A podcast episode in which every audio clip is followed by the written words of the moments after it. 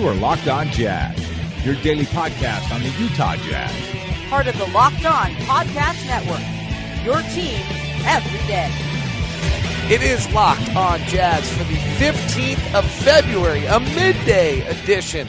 As All-Star break's underway, the Jazz have won 11 straight. We'll take your questions and fire through a big, huge midday Locked On Jazz. It is Locked On Jazz. Pow! How are you? I'm David Locke, radio voice of the Utah Jazz, Jazz NBA insider. Hope you're doing great. Looking forward to taking your questions, getting through most of them. That's the purpose of today's show. We pushed it back truly because my dad was in town until he flew out just now, and he and I skied this morning. But also I thought sometimes we do midday instead of 6:30 in the morning or something like that. We get a lot more questions. With the Jazz having won 11 straight, I feel like there's going to be a lot more questions. So fun show, hopefully, for everyone to be a part of today and to join in. Today's show is brought to you by Thursday Live Edition, Shamrock Auto Group. It's also brought to you by Slow the Flow and Advocates. If you're looking for a nearly new car, Shamrock Auto Group out in Pleasant Grove is the spot for you. Rob Taylor, not Rob Thomas, and the group there do amazing work. If you go look, they have 94 Google reviews, 4.7 stars. It's their cars.com. 113 reviews, 5 out of 5. Their dealer rated reviews, 5 out of 5. That's what these guys are all about. That's what Rob has built there. He got his group together, and what he did is this first hire was a former mechanic who now goes and buys the cars so that they know what those cars are, the quality of those cars. He's got people that come from all across the state, multiple states to Utah to get it done. Nearly new cars. Think about it as Utah County assault vehicles is what they specialize in.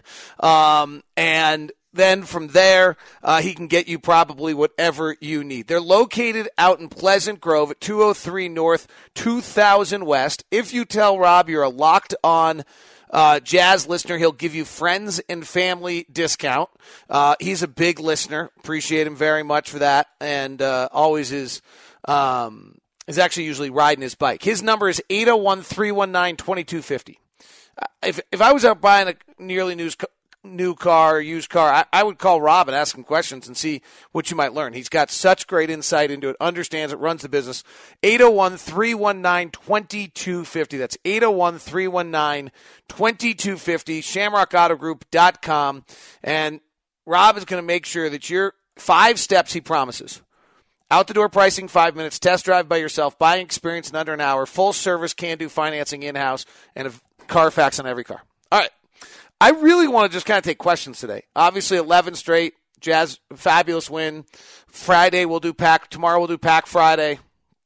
And then Monday we'll probably look at the All-Star weekend, and Tuesday start looking ahead, and Wednesday fill with something else, and then Thursday and Friday. So, and we get back to action Friday against Portland at home. Great crowd last night. I don't know if it was just because it was Valentine's Day, but the place was packed, and people were really into it. You can feel that the town is just abuzz with what's going on with this team. So, just quick thought on last night. I thought, there's no such thing as a bad win. I think this All-Star break came at the perfect time. This team is, I think, probably tired, and I felt like if we lost a game in the middle of that right now and had to play another 4, we'd probably lose 4 straight just because the streak is taking a lot of energy out of everyone. And it's great feeling to go to the break at 11, now put that on. And also, we're going to learn a lot when we come back because teams muddle their way to this day and struggle to get to the All-Star break. 2 games tonight, Denver, Milwaukee, Lakers, and Minnesota, and then everyone else is on break. Finally, and what happens right now is teams are struggling. So if you get hot like the Jazz do, you get super hot, and that's a part of what I think has happened here. Is that while everybody else is scuffling a little bit, we've clicked in, and so I don't know how to say I think we're really good right now. So I don't think you look better, but I think you can take advantage of it. And Quinn knew this, and literally was like, okay, we're going to drive this baby to the end, and he got him there, and so. I think that's a pretty impressive little run there by Quinn and kind of leading this group in that manner. I also thought last night was interesting because We won predominantly on offensive rebounding, which was a new way and a different way to win from what this team has been doing in the past. There's been, great shooting and 3-point this and 3-point shooting defense and great defensive outings. And last night was just kind of find a new. Memphis was gutting one, a big shot by Rubio in Toronto. And this one was a little bit more of just kind of finding the way to be able to, how are you going to possibly find a win? And the Jazz did it. The defensive rating wasn't great last night. The offense actually turned out to be a pretty good night. And the reason it was a pretty good night was because of the fact that the Jazz did such a good job on the glass. I think we're going to get to most questions today, and so rather than me hitting and kind of continuing with my various things, Austin Anderson asked, "From my understanding, Favors seems like a humble guy, but you are around him more than I am. Do you think if he's offered big money in the offseason that he still leaves Utah?" Even if the Jazz try to come closer match. Yeah, absolutely. I think all of us would do that. Like, we can all be humble guys, but if we were all offered big money, I mean, put it in our parlance. So let's say he gets offered a 4-year, $80 million deal from someone, and we're offering him a 2-year, whatever. I don't know. I mean, I don't have any idea what we'd offer him. But if you were offered a 4-year, $800,000 deal or a 2-year, $300,000 deal, what you taking? You're moving. And you have a tie here. He has no tie here other than he was traded here. He never chose to be here at any point in time. So Austin, I appreciate the question. I've never quite understood, though, why a fan ever thinks that a player would, like, why would a player possibly take dramatically less money to stay somewhere? Like, I can't imagine why someone would do that. Particularly, the other thing I'm going to tell you is that you can only earn money for about 12 years of your life doing this. So I really find, I don't think that's... I think what gets interesting with Derek is if his market goes dry. I don't think it's going to go dry. I think the more you look at Derek and you see Derek play, he's coming back closer to who he is. I think the dunk number I tweeted out last night's important. I think he's one dunk off of his career-high dunk number. That begins to tell you that maybe he's back. If people believe he's back athletically, then people are going to pay him because he's really good. And part of the things you also have to realize, like, well, why are we winning? Have we won 11 straight? Maybe because a bunch of our guys are a little better than we realize. Derek would be probably the top of that list.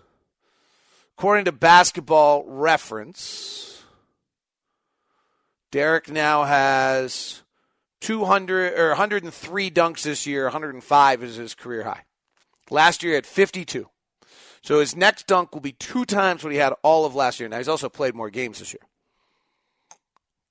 He's played 55 games this year. He only played 50 all of last year. All right, let's get to the questions. Let's just roll questions for a little while. I love it. Royce O'Neale. I just said, did Royce O'Neale take the private plane? He is assisting Donovan. I know that. I think it was my question at the press conference yesterday that asked him that, or in the media session. I didn't know if he was on the plane, though. It looks like private plane for Donovan and his mom and his sister Jordan. Donovan and his sister Jordan are just so cute Just so cute. Thoughts on salary situation that Crowder makes it possibly to afford Favors. I have not analyzed our salary cap situation. Probably should have.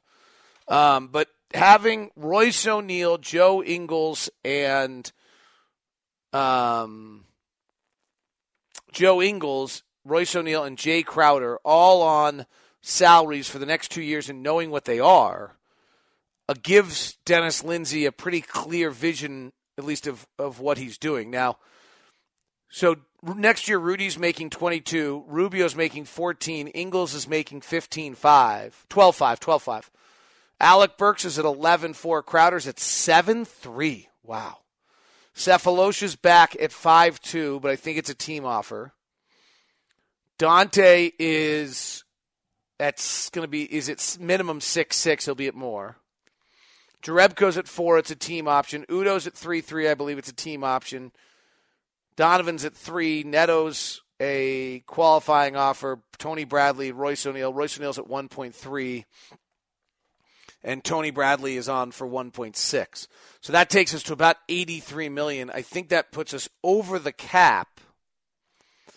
So you're signing guy. You can make trades, and you can bring in players, and puts us pretty good size under the luxury tax. The salary cap for next year, though, I believe we won't be far enough under the salary cap to. And frankly, if you're re-signing Favors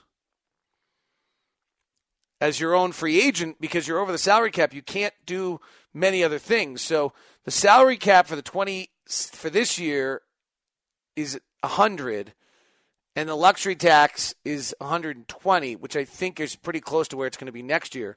So if we're at 83 plus you fill in Favors goes in at 150, but let's say you actually would probably sign Favors to stay. I don't know, it gets interesting. I haven't really looked at it. I'm doing this off the top of my head. So, all right, quickly, if we're at 83 million, if you rescind the rights to both Dante and Derek, you could have about 15 million, I think. If I have that right. If you rescind, you'd have to. Now, you sign Dante to some new number. You sign Derek to a new number. And then you go over the cap. You can then play around with the mid-level exception and trading some of your other contracts to try to bring in another player, and you can try to stay under 120. This year we're at 105. Does that make any sense? Okay. Sean, I didn't do that very well, but you caught me a little off guard, but that's why we have these questions. I am not going to the All-Star game, Jason. I'm hanging here. I'm going to take a quick trip to Arizona with my daughter for golf for a day. If you really want to know, our very first ever babysitter and her family are coming and spending the week with us here. So the person who helped raise our son, she and her beautiful family are coming. They have the most beautiful children in the world. So their two kids are coming. We're all kind of hanging out here. Both my kids are ski racers, so they're in training. They have training all week, so it's a little hard to get away. What is the max you think we would pay Derek Favors? I don't have any idea. I really don't. Some of it goes back to what your other options are. If we sign Dante and then we don't really have enough room under the cap to go get somebody else, when you don't have another option, maybe you're willing to pay him a little bit more. Some of it also has to do with what the market is, right? If someone blows the market out of the water on Derek and gives him a 4-year 80, it may be irrelevant what we're willing to pay him.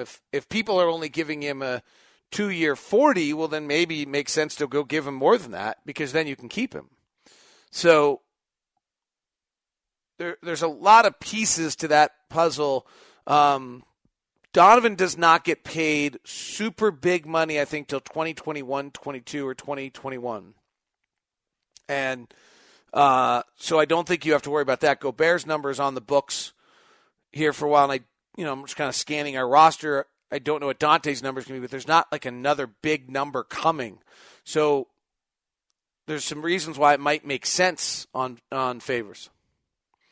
Do you think the Jazz will have more energy first game out of the break, or do you think it will be difficult to get back to the same rhythm when they were leading up to the break? I think it will be difficult to get back to that same rhythm, but I think there's some fundamental principles of what the Jazz are doing that will carry over. The rhythm they have right now is pretty special.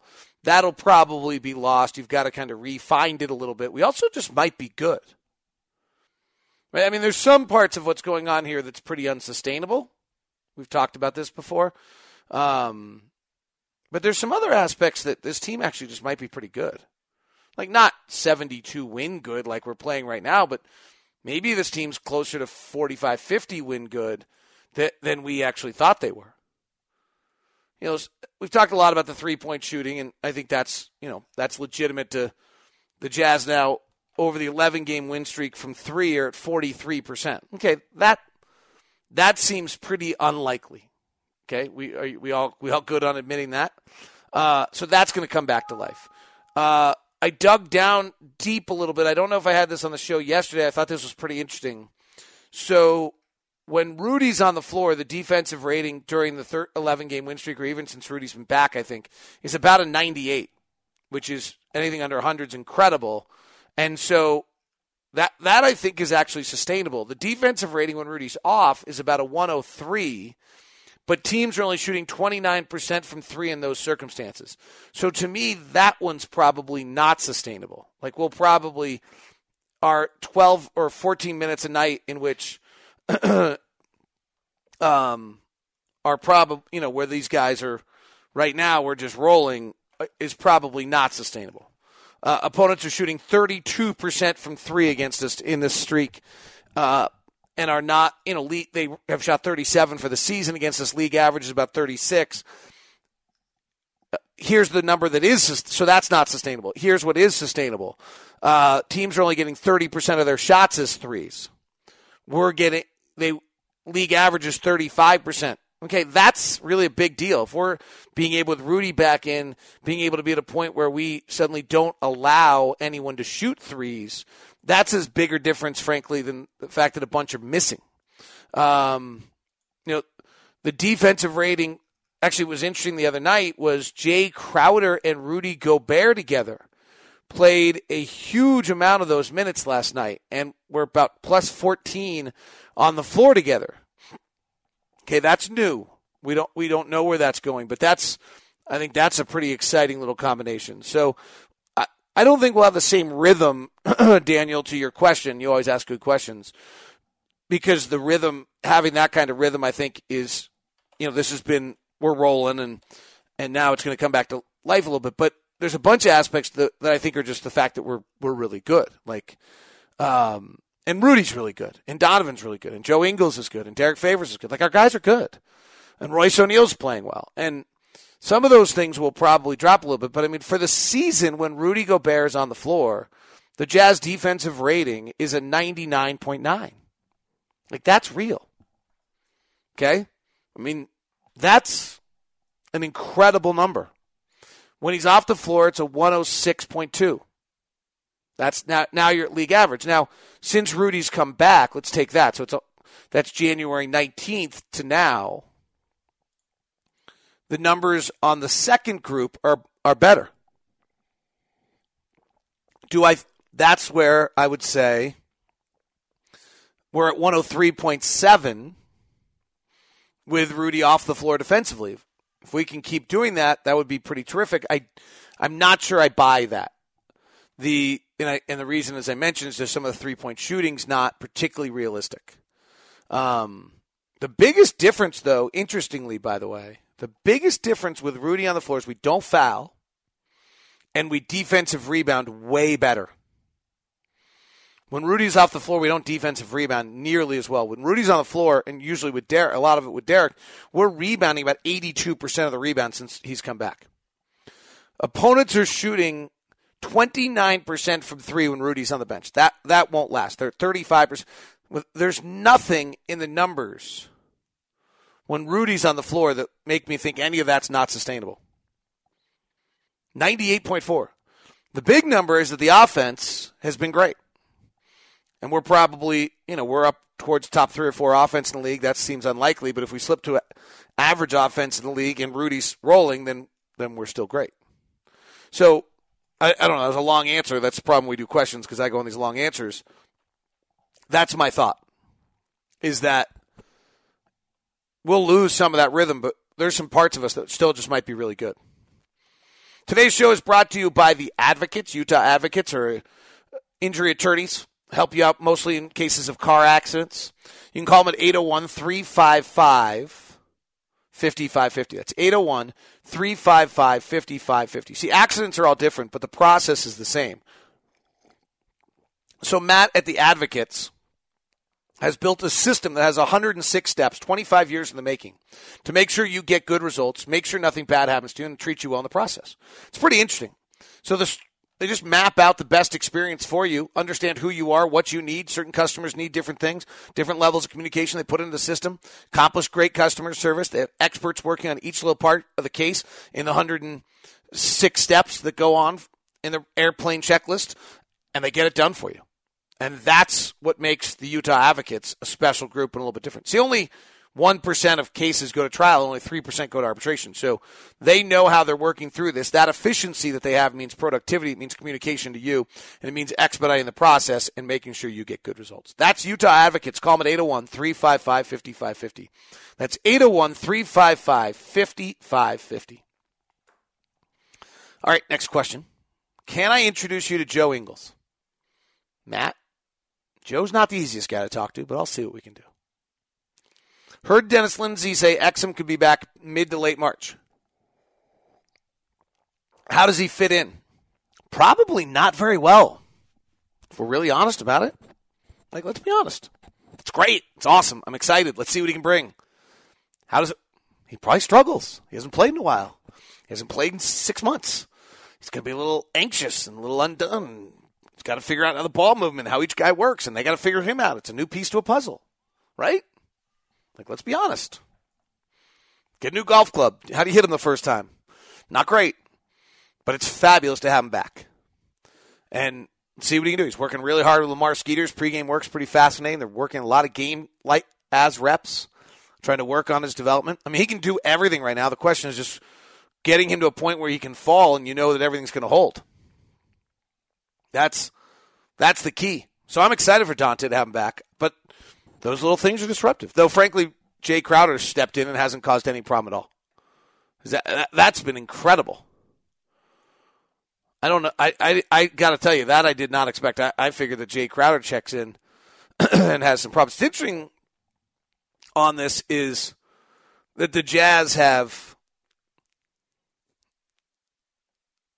ended up with losing their two worst plus-minus players.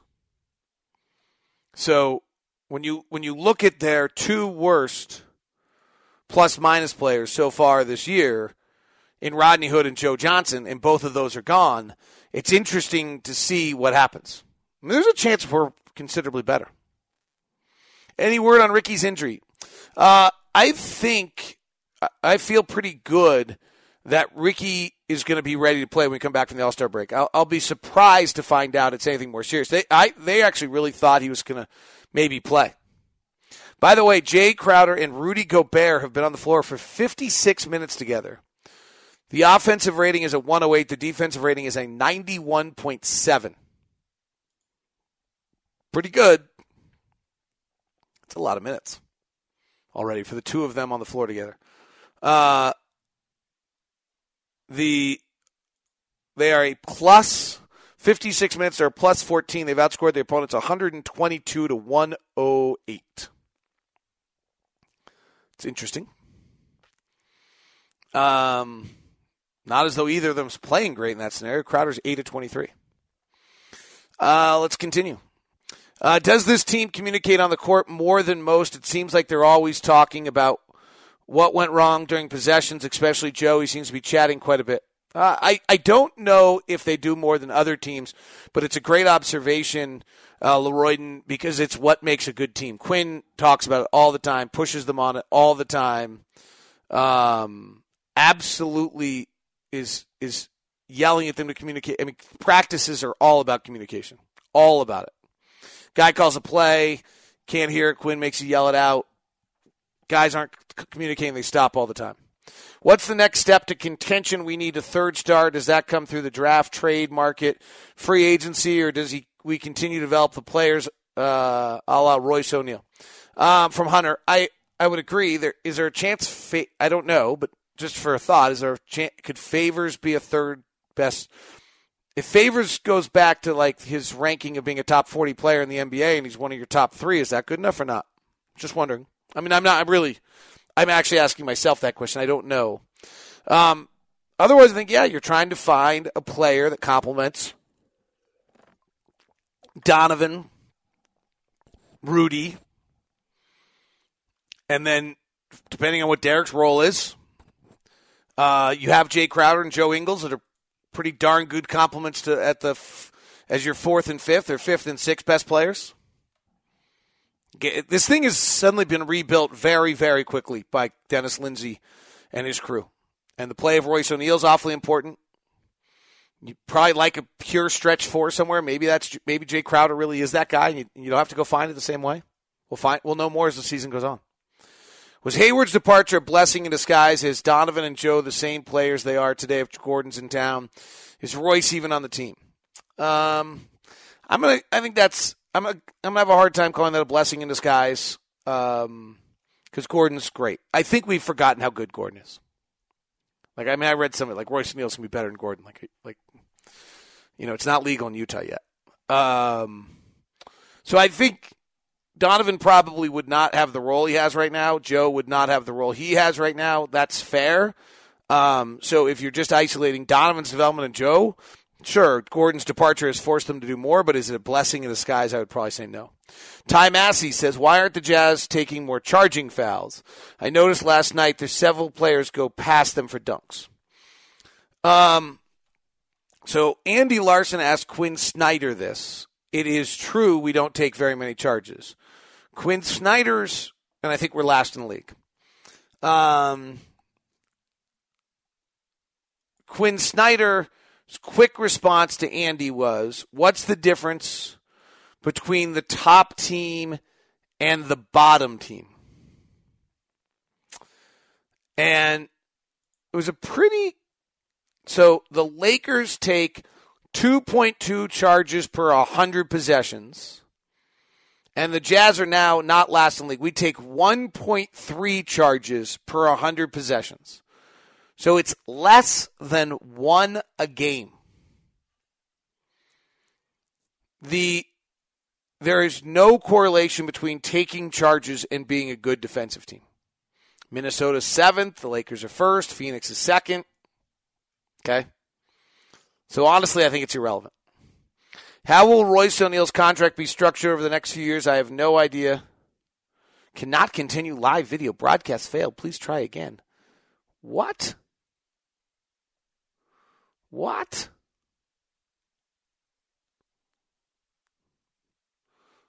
What? All right, I'll just answer the rest of the questions here. Royce O'Neale's contract is guaranteed for the next 2 years at about 1 point something each. Is the numbers that there for Royce O'Neale? Wonder what happened there. Let's see if I can find the rest of the comments. I believe you made a path for 45 wins last season. Track how the Jazz are doing throughout the season. If you considered making a path to the playoffs this year, track where the Jazz might land in the standings if they and teams are competing against a playoff spot. It's a good question. You know what? I should just go to the 45. 45 will get the Jazz in. So let me go see if I can rebuild that 45 for you and see what I can find in that regard for you. I'll have it for you. How about Friday or Monday? Pack Friday tomorrow. Maybe we'll do that Monday show. It'll all be the same. And look at it. We'll do a huge dive into this week on the playoffs and what has to happen to make the playoffs and all of those things. I promise you. I promise you that. Will the Jazz ever lose again? I love you, Chase. What are Favors and Gobert doing differently in the last stretch to make it work, or is this just Quinn's magic at work? It's a good question. I don't think I have a total answer for that. I mean, I think some of it actually has to do with Rubio playing better. So I think that's part of it. I think it has worked really, really well in some games and not others. Okay. For example, in the Spurs game in 10 minutes, they were -5. And so I think have to pick. The key to me on this is that they can play together as long as you're not dependent on it. So as long as you have, like we closed last night with Crowder at the 4, and I thought that was super valuable way to do it. Last night against Phoenix, 22 minutes together, they were +4. It's good. You know, they've played a lot together. They played 22 minutes against Memphis, 22 against Charlotte, 22 against Portland, 22 against Phoenix, 22 against San Antonio. Now, I also think that if you look at Donovan's numbers when he's on the floor with both of them, I don't think his numbers are as good. Right? There's less room. So it's not a, you know, no-brainer that this is always going to work.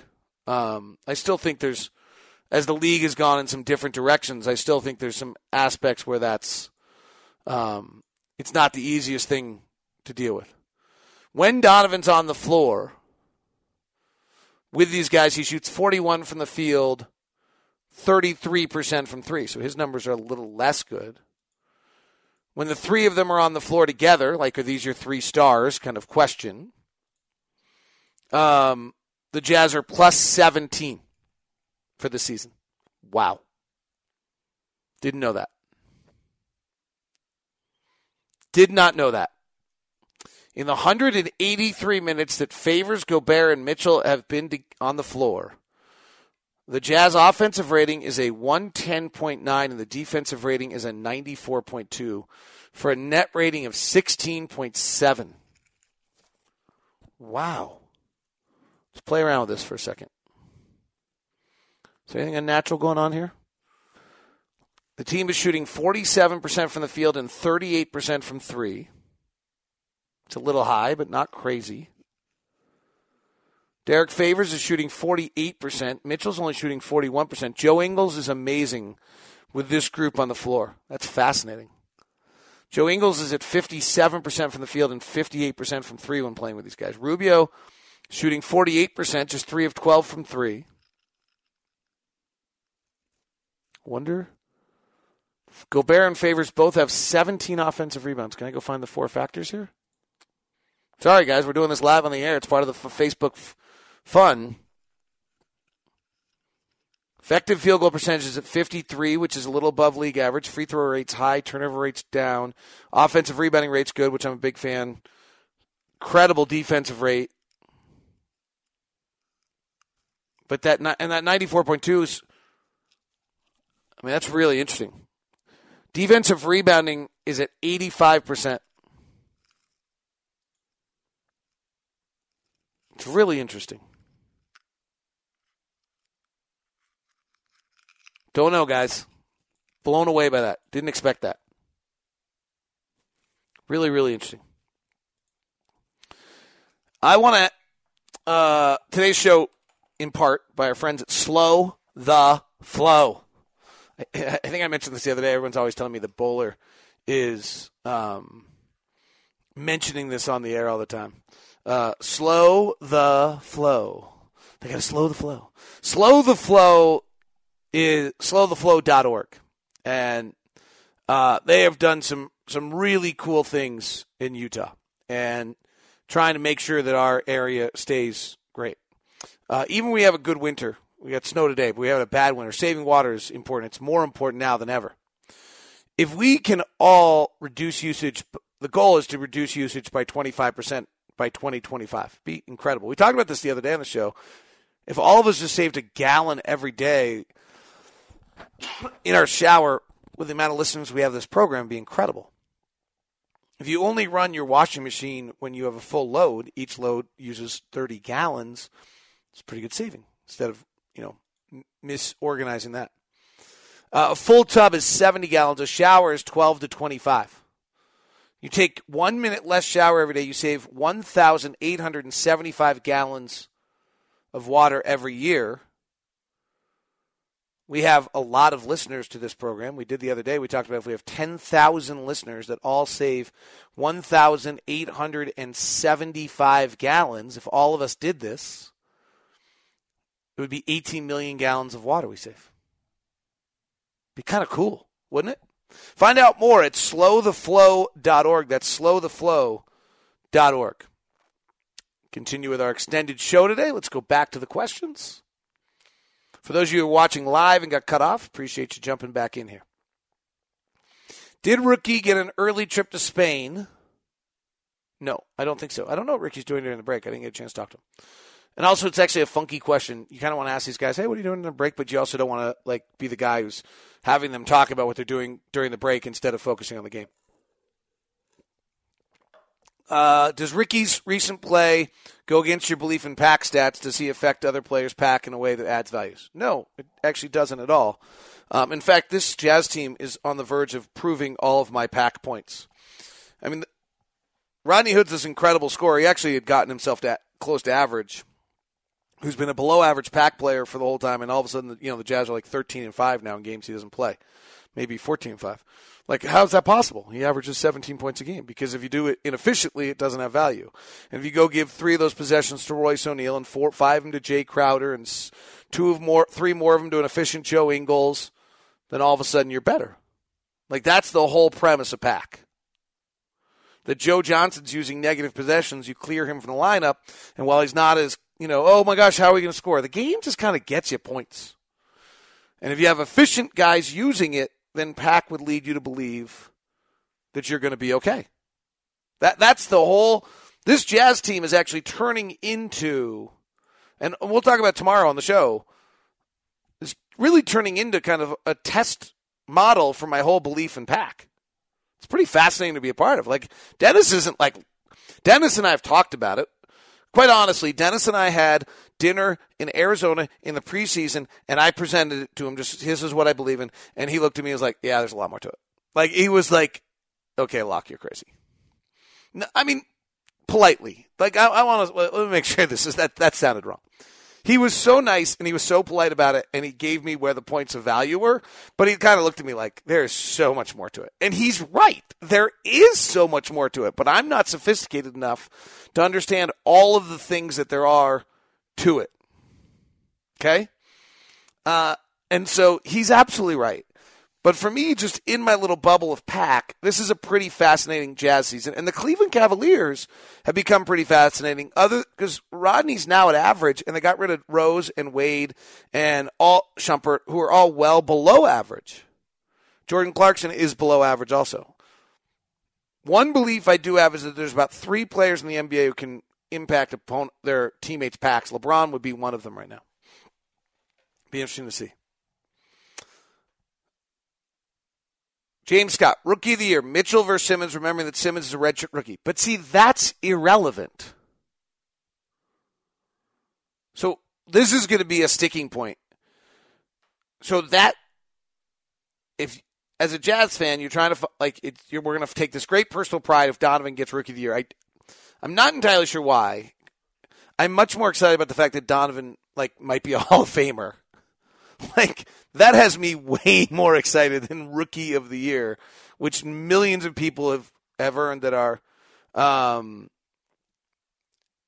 millions of people have earned, including Malcolm Brogdon, who, aren't good, including Michael Carter-Williams, who's not good. So to me, that's pretty low on my scale of pieces. I'm much more excited.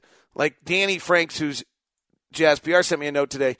Donovan Mitchell has 18 games with 25 points or more in his first 55 games. The last 4 guys to do it are Blake Griffin, Allen Iverson, Shaquille O'Neal, and David Robinson as a rookie. Right? Okay, I'm more excited about that because those 4 guys are in the Hall of Fame. But in regards to the redshirt rookie, the rules say he's a rookie. I don't know what. We can all try to change that, but that's not the way it is. By the way, on this Donovan 25 points or more, in the history of the NBA, or since 1963, it's been done 20 times. Elvin Hayes, Hall of Fame. Kareem, Hall of Fame. Michael Jordan, Hall of Fame. Sidney Wicks, is he in the Hall of Fame? No, but he's a 4-time All-Star. He was Rookie of the Year in 71-72. And his career must have gotten cut short from an injury because this is, by the way, Sidney Wicks. I'd love to go back. I'd love to talk to Ron about Sidney Wicks because this is where, the old-timers, all the guys don't play now and things like that. Sidney Wicks was number 2 pick out of UCLA. He was awesome. Awesome. He averaged 25 a game as a rookie at 22 years old, 24 the next year in Portland, 23 the year after that. 22 after that. then all of a sudden he gets traded to Boston and he goes to 15-30, and like you wonder if did he have an injury? How does a guy fall off the map like that? Guys don't fall off the map like that anymore. So Sidney Wicks was a 4-time All-Star. Walter Davis, 6-time All-Star, was Rookie of the Year. Is he in the Hall of Fame yet? He should be. He was great. Maybe not a Hall of Famer, though Mitch Richmond's a Hall of Famer. Bernard King, Earl Monroe, he's in the Hall of Fame. Shaquille O'Neal, Terry Cummings, he had a heart problem that kind of derailed his career there for a while, played 8 games, I think it was in 92, 93, but he was nails. He was 20 points a game for a long time. So Terry Cummings, another 2-time All-Star, who was Rookie of the Year too, 2-time All-NBA. All these guys are All-Stars. Rick Barry, Bill Cartwright, Jeff Petrie in 70, David Robinson, Daryl Griffith, Ron Harper with the Clippers, Allen Iverson, Jay Vincent, who's not an All-Star, on the bad Dallas teams, Pete Maravich, Mitch Richmond, Blake Griffin, Donovan Mitchell. 21 got Kelly Tripucka. 21. Now, okay, fairness, a lot of those guys are bigger numbers. So the guys that have done it in the ballpark around Donovan are Rick Barry, Bill Cartwright, Jeff Petrie, David Robinson, Daryl Griffith, Ron Harper, Allen Iverson, Jay Griffith, Pete Maravich, Mitch Richmond, Blake Griffin, Donovan Mitchell, Kelly Tripucka. Pretty good. I think almost every single one of those guys has been an All-Star but Jay Vincent. Maybe Ron Harper. Ron Harper's just a 5-time champ. Never made the All-Star game. So I'm much more excited about that than I am anything about red shirts. How does the backcourt rotation work when Exum, Mitchell, and Rubio are all healthy? I do think, and if Exum gets healthy, do you think Rubio returns next year? Yes. I think the recent stretch by Rubio has people very excited about the amount of work he's put into the team and the work with Igor and how much he might be able to improve. I think Dante becomes the 4th guard in that rotation and plays some minutes, probably not a huge amount. And Royce O'Neale and Joe Ingles share the 3 minutes, and Jay Crowder and Jonas Jerebko and Derek Favors share the 4 minutes. It gets a little tight. Alec Burks probably ends up out of the rotation, but he was probably out of the rotation. You're going to have to gap, but we're also, last few nights our guys are playing 38 minutes. We played too much. Quinn drove them hard to the finish line. He wanted those wins. Is it likely the Jazz will be able to move Alec Burks for more cap space during free agency this summer without giving up a first-round pick? I don't know. It'd be nice, wouldn't it? But I think Alec could help someone more for Alec than anything else. I do think Alec still can be a helpful, good player in this league for someone who's playing a different system than ours. He had a tough night last night, and I thought it was going to be a good night for him. What is a better way to judge scoring? Output and usage, points per game, or points per minute? So, PAC is usage and efficiency is my viewpoint. So I think usage is important. You should get credit for usage, but efficiency matters. Why aren't the Jazz taking more? We did that one. Why couldn't Favors realistically follow Millsap's path to becoming a viable stretch 4 over the next 2 or 3 years? I don't think he can't. Actually, I think he can, because particularly one thing on Paul Millsap, I think Paul Millsap's like a 31% 3-point shooter. I think Millsap had 36, 36, 31, 31. The last 2 years. So he's 33 for his career. So I would say I think that's a possibility. Is there something we can do to get the crowd to change Rookie of the Year chant instead of the MVP during Mitchell's free throws? There, you just did it, Derek. The Jazz are in the 10th spot and are less games from 3rd than they are from 11th. Wonder if the West has ever been like this. I can't imagine we've ever had this kind of a weird playoff race at the back. It's really nutty. When we come out of break on our broadcast, we go live to games that we think have playoff implications throughout our games. It's kind of crazy and busy. I think we have to include San Antonio, Minnesota, Oklahoma City, Portland, Denver, the Clippers, the Pelicans, right? All of them. I think we have to include all of them. Like, we're going to be going to games regularly throughout our games. Every free throw on our radio broadcasts, we're going to be going to a live game to check in on what's going on. It's going to be great. Who finishes when Rubio comes back, especially with the emergence of Royce and the addition of Jay? I mean, I think we got probably seven options. It's a great question, Eric. Probably got seven options there. I mean, you can go Rubio, Mitchell, Ingles, Favors, Gobert, which you're starting. You can bring Jay Crowder in for Favors or Gobert. You can bring Royce O'Neale in for Ricky Rubio. I mean, I think Donovan and Gobert are finishing, and I think Ingles is finishing. And then you're piecing it together. And the other night, Rudy didn't finish. Huge moment. Huge moment. Are Gobert, Mitchell, and Quinn enough to attract significant free agents? Either fringe all-stars or better. I believe so. I know of players that want to play here or talk about it now in a way they didn't before. So I think, yes. Dustin, any word on Dante been up to and when he returns? Dennis Lindsey in an interview last week said he expects early to mid-March, or was it just mid-March to late March? Sometime in March.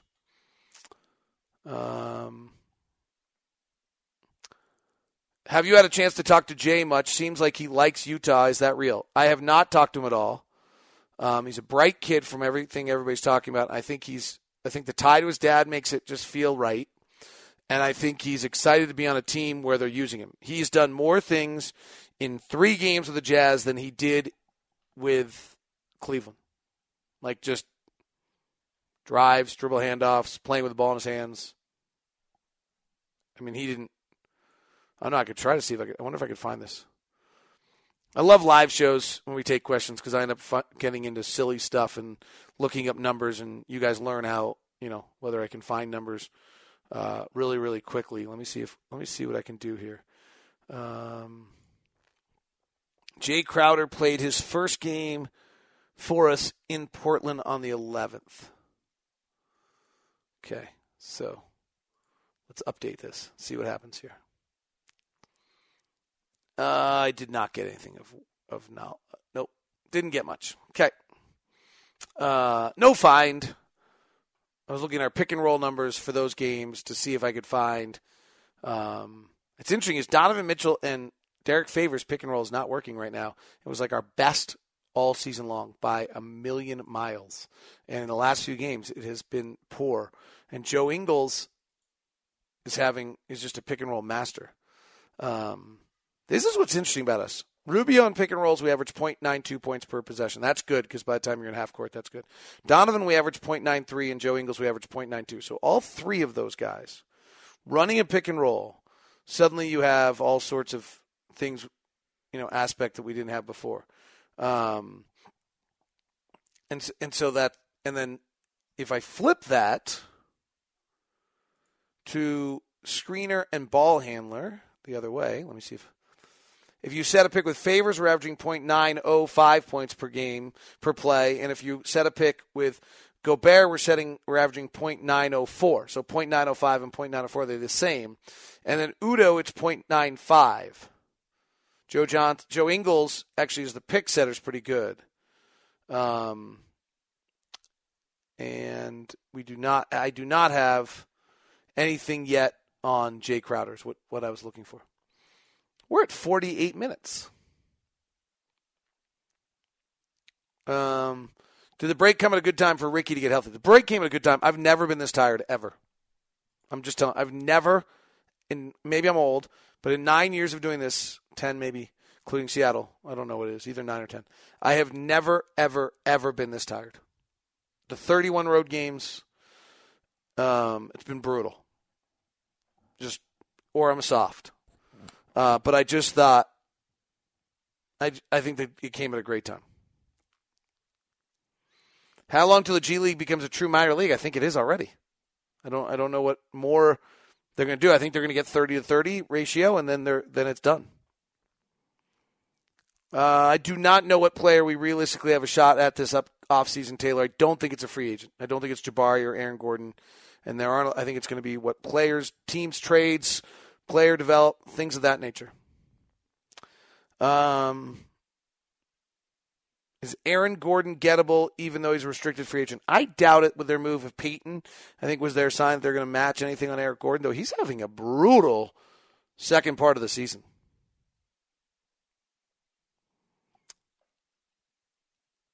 All right, I think we've gotten to most stuff. I will do the 45 win chart. We'll do Pack Friday on Friday. Ryan Larson, does Rudy take 15 to 18-foot jumpers in practice? Is this a shot Rudy will start taking? Quinn does not mind if he takes it.